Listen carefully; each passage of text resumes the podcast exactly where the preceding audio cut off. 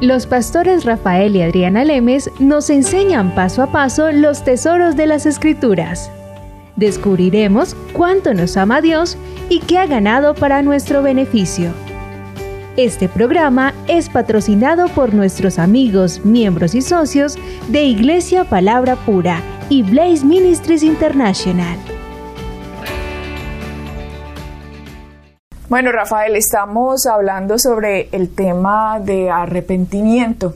Y en el arrepentimiento es muy interesante saber que todos los seres humanos deben llegar al momento de sentir arrepentimiento. Y habíamos dicho que la palabra utilizada en el Nuevo Testamento es metanoia pero en la palabra utilizada en el Antiguo Testamento era completamente diferente. La utilizada en el Antiguo Testamento significaba remordimiento, como un acto de contrición, como culpabilidad, pero en el Nuevo Testamento significa cambio de mentalidad. Cambio de forma de pensar cambio de forma de pensar. Y Jesucristo cuando dijo, arrepiéntanse porque el reino de Dios se ha acercado. Él estaba dando, Rafael, una base, estaba dando un conocimiento en ese momento diciendo, el reino de Dios se ha acercado. O sea que, ¿qué era lo que había antes? para que Jesucristo dijera, arrepiéntense que otro reino está entrando a la tierra. ¿Qué significa eso? ¿Cómo así que el reino de Dios se ha acercado? O sea que en qué reino vivíamos antes. Y la gente de Rafael no, no lo sabe, no lo comprende porque se han acostumbrado tanto a lo natural, a lo que oyen en la radio, a lo que ven en la televisión, a lo que hablan en la comunidad, que se ha olvidado que hay unas verdades espirituales que es el fundamento de la tierra, que Cristo mismo, que Dios mismo puso estas verdades en la Biblia, Rafael, y la gente las desconoce, están como, como enseguecidos, como que no reconocen la verdad, y cuando Jesucristo viene y dice, arrepiéntanse, el reino de Dios se ha acercado. Claro, eso si él dice que el reino de Dios se ha acercado, tiene que haber, tiene que, obviamente nos da a entender que había otro reino en el cual estábamos. Porque si él dice el reino de Dios se ha acercado, entonces la pregunta es ¿dónde estábamos? ¿En qué reino estábamos? Y estábamos en otro reino. Pero lo importante de esto, Adriana, es que cuando la palabra arrepentimiento a mí me pareció tan impresionante el entender el que, el que no significa lo mismo que el Antiguo Testamento sino que tengo que cambiar mi forma de, pensar, mi forma de percibir las cosas, mi forma, ahora mi forma de pensar no, no puede ser de la manera como el mundo me, me fue moldeado pero ahora tengo que ser, tengo, mi forma de pensar tiene que cambiar de acuerdo a lo que me dice la palabra. Y es ahí cuando la palabra dice arrepiéntete, es cambia de pensar de esta forma y empieza a pensar de esta forma. Y lo interesante, Rafael, es que es diferente en el Antiguo Testamento a la del Nuevo Testamento, porque en el Antiguo Testamento no tenían un Salvador. Lo único que tenían en ese momento después de Éxodo 20 había sido la ley. Y la ley no le puede dar vida a la gente. La ley lo que le muestra a la gente, este es, este es la perfección. Tienen que llegar a esto de ser perfectos todos para que se puedan salvar. Así que lo que le mostraba la ley a la gente era yo no puedo ser así de perfecto, en mi carne yo soy débil. ¿Y por qué en la carne era débil? Porque desde la caída del hombre de Adán y Eva en el jardín del Edén, ellos murieron espiritualmente. Ellos antes eran vivos a Dios, tenían comunión con Dios, hablaban con Dios. Estaban en el jardín del Edén cuidados y protegidos por Dios, pero cuando cometieron ese acto de traición, de desconocer a Dios y de no creer a Dios, de no creer en su amor, de no creer que era su padre, de no creer de que estaba para protegerlos y que les estaba diciendo la verdad, sino que escogieron a Satanás, se unieron a Satanás y se separaron de Dios en ese momento el ser humano murió espiritualmente. Y cuando el ser humano muere espiritualmente se vuelve completamente carnal, guiado por lo sensorial, por los sentidos, por lo que veo, por lo que oigo, por lo que siento, por lo que percibo. Un ser humano completamente físico. Mientras que en el inicio Adán y Eva eran seres de fe, creían lo que Dios decía, pero después de que cortaron lo que Dios decía, se volvieron completamente físicos. Entonces, al llegar la ley, después de Éxodo 20, que fueron miles de años después de Adán, Al llegar la ley, lo que les estaba mostrando la ley a los seres humanos es, ustedes tendrían que ser perfectos para salvarse. Por lo tanto, el ser humano al reconocer, yo no puedo hacer esto, el arrepentimiento que sentían era de culpa. Era un arrepentimiento de condenación, un arrepentimiento de, de no cumplo el estándar, por lo tanto tengo que reconocer que estoy como separado de Dios y se tenían que ir al sacrificio de los animales que les recordaba año tras año y siempre que lo hacían que eran unos pecadores. Sí, la, ley básicamente te mostraba tu incapacidad de ser perfecto. Era, era, algo que era mucho más allá de la capacidad del hombre de poder alcanzar en sus propias fuerzas. Por lo tanto, nos llevaba a Dios nos, enseñaba que entre, en, mis propias fuerzas, en mi propia voluntad, en mis propias habilidades, me era imposible llegar a ese nivel. O sea, nos llevaba a que necesitábamos, nos llevaba al reconocimiento de que necesitábamos un Salvador, porque si yo para justificarme tengo que completar completamente la ley, soy incapaz. Claro, porque la palabra nos dice en el Nuevo Testamento que eh, si pierdes en una sola, en, en un solo aspecto de la ley, pierdes en todo. Entonces no es cuestión de que sacaste 99 o en, no sé, en Sudamérica, no sé si es hasta, 10. 99 sobre 100. 99 sobre 100. Entonces, aunque saques 99 sobre 100, fallaste. Si el que falla en un punto, dice el Nuevo Testamento, rompe toda la ley. Por lo tanto, lo que hacía la ley era un arrepentimiento de culpabilidad, de soy culpable.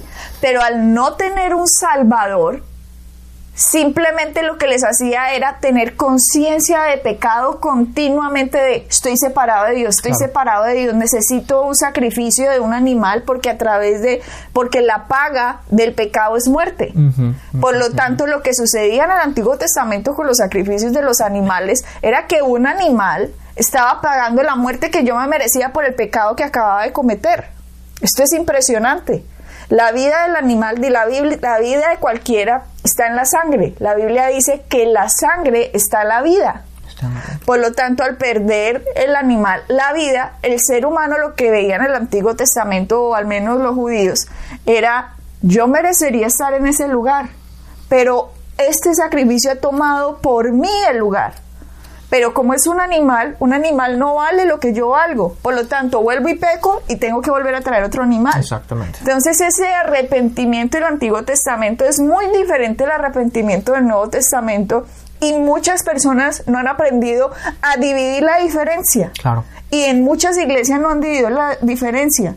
Y en muchos predicadores no los han enseñado cómo la congregación tiene que aceptar la diferencia de que cuando Jesucristo dijo arrepiéntanse, el reino de Dios se acerca, ahora les está diciendo, siéntanse culpables, les está diciendo, yo ahora soy el que quito el pecado de ustedes, ustedes tienen que aceptar quién soy yo, porque les voy a dar un regalo tan supremamente celestial, magnificente, poderoso, que va a ser hasta difícil de ser creído. Por eso Pablo decía, o en las escrituras dice, el Evangelio significa noticias demasiado buenas que son difíciles de ser creídas. Así es, Adriana, y es tan importante el entender eso porque cuando entendemos eso nos quitamos esta conciencia de pecado que, que, la gente tenía constantemente.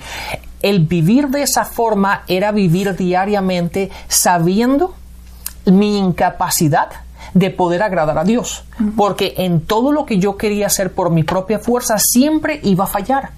Entonces la ley me recordaba a mí de la necesidad de un Salvador y, también me mostraba la incapacidad mía de poder hacer o de poderme salvarme a mí por mis propias fuerzas. Entonces esa conciencia siempre de inferioridad, de que nunca iba a ser lo que Dios quería que fuese. Entonces es ahí cuando venimos al Nuevo Testamento y la gente cuando tiene todavía esa conciencia de pecado se aleja de Dios. ¿Por qué? Porque piensa que Dios no está contenta con ellos. La gente piensa, que Dios no me puede aceptar. ¿Por qué? Porque soy imperfecto porque tengo estas debilidades, porque siempre fallo, siempre hay algo que he cometido durante mi día, sea lo que sea, lo cual me indica mis imperfecciones, por lo tanto Dios no está feliz conmigo, no está, no está contento conmigo. Y esa forma de pensar me aleja de Dios. ¿Por qué? Porque Adriana, es lógico que si tú siempre fallas, y Dios está buscando perfección, Dios dice, no, ¿para qué yo me voy a acercar a Dios cuando ya yo sé que lo que Dios busca es perfección y yo no lo soy?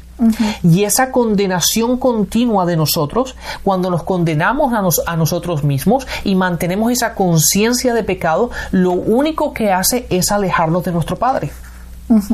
Por eso mira Hebreos 10, en la separación que estábamos hablando de lo que hacían los animales a lo que hizo Cristo.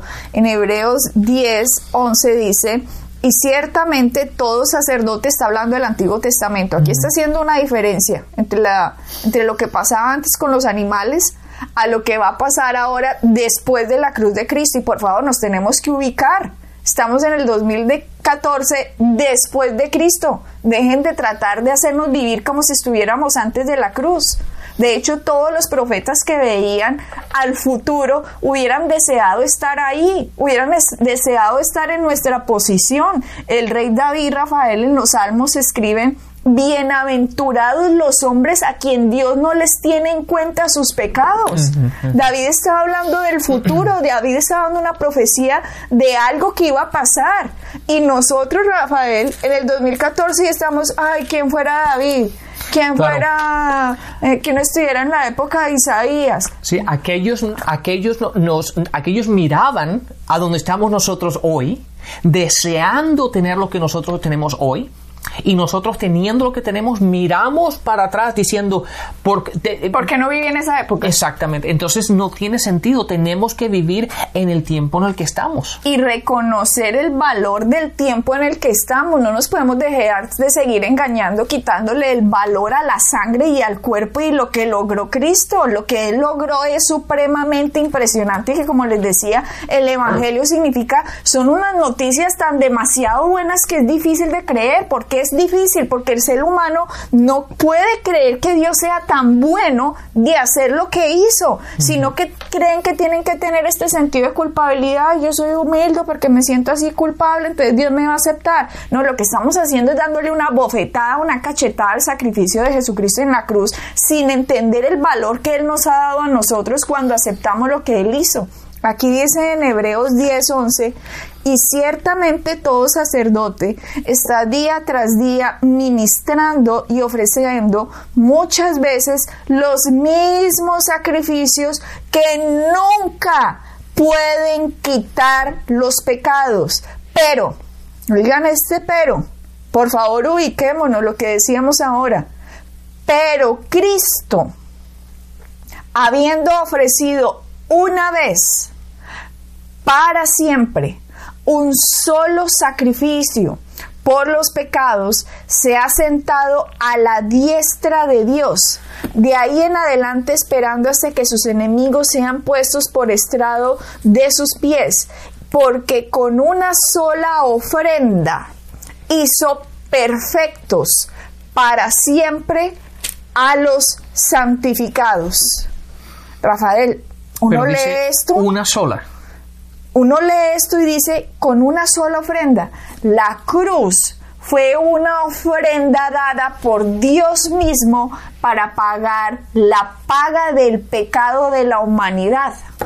Dios mismo, la segunda persona de la Trinidad, Cristo, viene a la tierra, Rafael, nace de una virgen, viene perfecto, puro, santo. Le hemos hablado esto muchas veces del nacimiento virginal, porque muchas veces la gente ni siquiera lo sabe, Rafael. Simplemente, ah, sí, Jesús como que nació de una virgen. No entienden por qué tenía que nacer de una virgen. De hecho, hasta los mismos musulmanes, que es una cosa curiosa, los mismos musulmanes en el Corán tienen que Jesucristo nació de una virgen. Eso todavía es más curioso porque ellos sin saber qué es lo que tenemos nosotros en esta verdadera palabra, copian algo de que Jesucristo nació de una virgen y no saben que le están dando poder al nacimiento de Cristo al venir con una sangre completamente pura y real. Ese nacimiento fue tan impresionante, tan impactante, que Él viniera sin pecado en su sangre, que la gente no ha entendido que Él llamándose el último Adán, se estaba simplemente separando de la raza adánica y del pecado que el primer Adán había cometido y que había traído el reino de las tinieblas a la tierra y que todos los hombres sean convertidos en pecadores simplemente por nacer de su padre Adán. Así es. Ahora Jesucristo viene perfecto como es, un cordero perfecto, como decía Juan Bautista, he aquí el cordero que quita el pecado del mundo, que quita. Y cuando él va a la cruz, estaba haciendo un sacrificio por la humanidad, para que ahora el que lo reciba no tiene que pagar el significado del sacrificio que él hizo. Exactamente. Date cuenta, Adriana, lo que acabas de decir, que quita el pecado del mundo. En el Antiguo Testamento, el sacrificio lo que hacía era cubrir el pecado. No quitaba los pecados, porque lo, acabamos de leer. Exactamente. Nunca pueden quitar los pecados. No lo podía quitar, simplemente lo cubría, esperando a Cristo, el cual los iba a quitar. Entonces, cuando entendemos eso, Adriana, nos damos cuenta que en el Antiguo Testamento, cuando tú estabas bajo la ley, los sacrificios que tú hacías simplemente cubrían aquello que tú hacías mal. Sí, lo ponían como debajo del tapete. Como, vea, aquí está todo lo que usted ha hecho, pero ahí está. Exactamente. Es por eso, aunque estaba cubierto, la gente estaba en pecado y tenía esa culpabilidad continua. ¿Por qué? Porque era imposible. Simplemente cubrían los sacrificios, pero la gente no los quitaba. Ahora, Cristo nos quita el pecado, lo remueve de nuestra vida. Y es por eso que en, Romanos 8, en el versículo 1 dice, ahora pues ninguna condenación hay para los que están en Cristo Jesús. Los que andan no los que andan conforme a la carne, sino conforme al Espíritu. Pero date cuenta que dice, no hay condenación más, no hay condenación, no nos tenemos que condenar más. ¿Por qué? Porque el pecado en el cual vivíamos, el cual estábamos constantemente viviendo en él y recordándonos nuestra imperfección para con Dios, ahora ya no está. Dios lo ha, Jesucristo ha removido ese pecado. Entonces lo podemos explicar más porque entonces la gente, ah, entonces que ya no está, entonces significa que yo peco y ya no peco. No, no, no estamos hablando de eso. Lo que estamos diciendo es que cuando Adán entregó a la humanidad al pecado, todos los seres humanos fueron vueltos pecadores. Todos los seres humanos, sean de África, Asia, América, Australia, de donde sea. Todos los seres humanos fueron vendidos al pecado por Adán. Ahora viene el último Adán, va a la cruz, hace una ofrenda por todos esos humanos para que el que lo reciba ya no sea llamado pecador, sino que reciba un don que se llama justificación. Cuando yo estoy justificado, mi naturaleza ya no es pecadora, porque ya me estoy separando de Adán y me estoy uniendo a Cristo por lo que creo. Cuando yo ahora tengo una naturaleza de justificación, mi espíritu, cuando yo recibo a Cristo, mi espíritu ha nacido de nuevo. Y cuando yo nací de nuevo, mi espíritu es santo, puro, perfecto lo que perdió Adán en el, en el jardín del Edén, él murió espiritualmente a Dios y se volvió un ser completamente físico. Lo que ve, lo que oye, lo que siente, completamente sensorial. Y así está toda la humanidad. Se mueve por lo que ve, por lo que oye, por lo que siente. Pero ahora nosotros, al recibir el sacrificio de lo que Jesucristo hizo, nacemos de nuevo. ¿Y qué significa nacer de nuevo? Ese término mucha gente lo dice, Rafael, ay, es que yo nací de nuevo y no entienden qué es. El nacer de nuevo significa que ese espíritu que estaba separado de Dios, ahora se une a Dios porque hay una ofrenda hecha en la cruz que hace posible que el Espíritu ahora se una a Dios y por eso dice la palabra nos ha hecho perfectos para siempre delante de Dios. ¿Por qué? ¿Por mis obras? No, por la obra de Cristo en la cruz. Mis obras nunca me iban a llevar a la perfección y eso era lo que me demostraba la ley. La ley me demostraba, yo no soy capaz de cumplir todo esto, por lo tanto necesito un Salvador. Ahora que el Salvador ha llegado, ese espíritu mío nace de nuevo, es perfecto y por lo tanto ahora Dios no me condena por las obras que yo cometa porque la condenación la recibió Cristo. Ahora que esto me va a hacer ir a pecar, no. Ahora esto me va a hacer amar a Dios. El que oiga este mensaje y diga, ah, listo, vámonos a pecar, no ha nacido de nuevo. Ni ha entendido. Ni ha entendido. Porque una persona que entiende el valor de la sangre y del cuerpo de Cristo, wow, tú hiciste esto, wow, y lo que hace es la bondad de Dios lo guía al arrepentimiento. Y es ahí cuando empezamos a manifestar quién es Cristo en la tierra, porque entendemos. Así que el que ataca, el que, ay, oigan, dice que los justificó. Oigan, estos cristianitos están diciendo que son justos delante de Dios, burlándose. No han entendido el significado de la sangre y del cuerpo de Cristo. Deberían entender, deberían valorar y darle el honor a lo que él hizo y lo que él logró. Claro, Adriana, fíjate lo que dice una escritura en Colosenses en el capítulo 1, en el versículo 13 dice, el cual nos ha librado de la potestad de las tinieblas y trasladado al reino de su amado Hijo. Hemos sido trasladados de un reino a otro. Entonces, como yo lo explico es así, donde tú estabas ya no estás.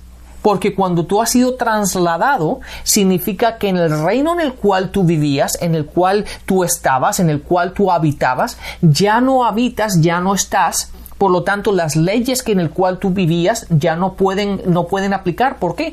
Porque ahora estás en el reino de su amado, en el reino de la luz. Antes estábamos en el reino de las tinieblas.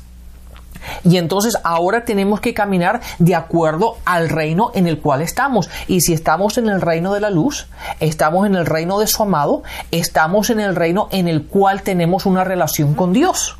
¿Por nuestras obras, Rafael? No, por lo que Cristo hizo, porque Cristo fue el que por medio de lo que él hizo en la cruz, él nos permitió ser trasladado al reino de la luz, al reino de su amado. Es por eso que cuando somos nacidos de nuevo, cambiamos de reino. Y ahora cuando entendemos eso, sabemos que tenemos esta relación para con Dios y estamos, eh, eh, estamos unificados otra vez y nuestro espíritu está con vida con Dios. Entonces, ¿será que ahora la gente después de esta explicación entienden Hebreos 10:14 cuando dice, porque con una sola ofrenda, ¿cuál? La ofrenda de la cruz, la ofrenda de su mismo cuerpo. Él dijo, a mí nadie me quita la vida, yo la doy por mí mismo. Jesucristo hubiera podido abrir la boca y así como cuando lo fueron a coger con palos, que él dijo, que le preguntaron, ¿quién es el Cristo? Y él dijo, yo soy. Y dice la Biblia que todos se cayeron para atrás apenas él pronunció esas palabras. Por eso Jesucristo se queda callado. Jesucristo dio su vida, porque si él hubiera querido, él simplemente dice, ya, se acabó pues eh, esto, ya, yo soy, me presento como soy, todos los seres humanos hubieran tenido que doblar la rodilla en ese momento al Rey, a Jesucristo, a Dios hecho hombre. Pero ese no fue su propósito. Él venía primero a salvar a la humanidad y a no mostrarse simplemente yo soy el rey de ustedes, arrodíllense, yo soy Dios.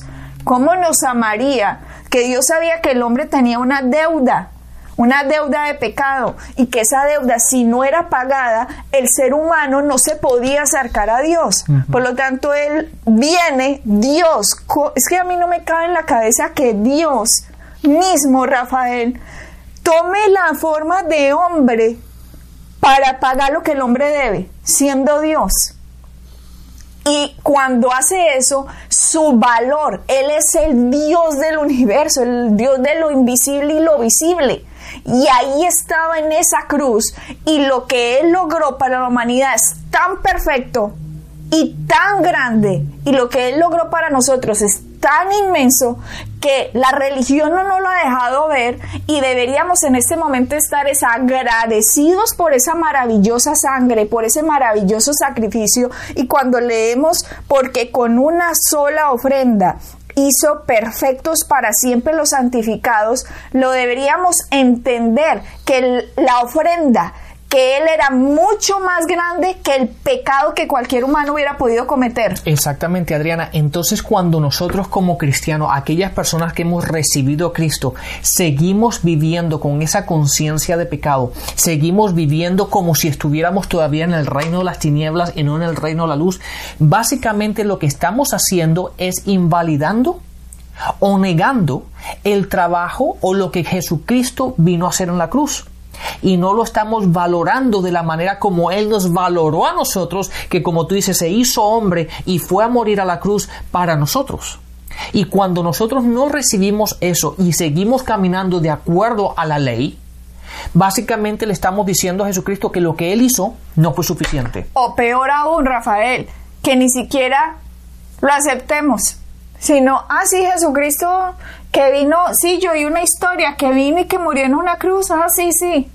¿Y, ¿Y, usted qué? ¿Y usted cómo va a pasar su eternidad? Ah, yo creo que me voy para el cielo, porque es que yo he sido tan buena gente. Hay gente tan equivocada en esta tierra, Rafael, pensando que se van a salvar por sus obras y no han recibido al Salvador. Nadie en esta tierra sin el Salvador puede recibir salvación. El sacrificio fue muy grande para que la gente hoy lo niegue. Exactamente. Entonces tenemos que caminar en el reino en el cual estamos y ese es el reino de la luz, el reino de su amado. Así es. Bueno, pues Adriana, vamos a tener que dejar hasta el siguiente programa. Bendiciones y hasta la próxima. Bendiciones. Pueden bajar nuestras enseñanzas en www.iglesiapalabracura.com y visitarnos en nuestra sede en la calle 21326.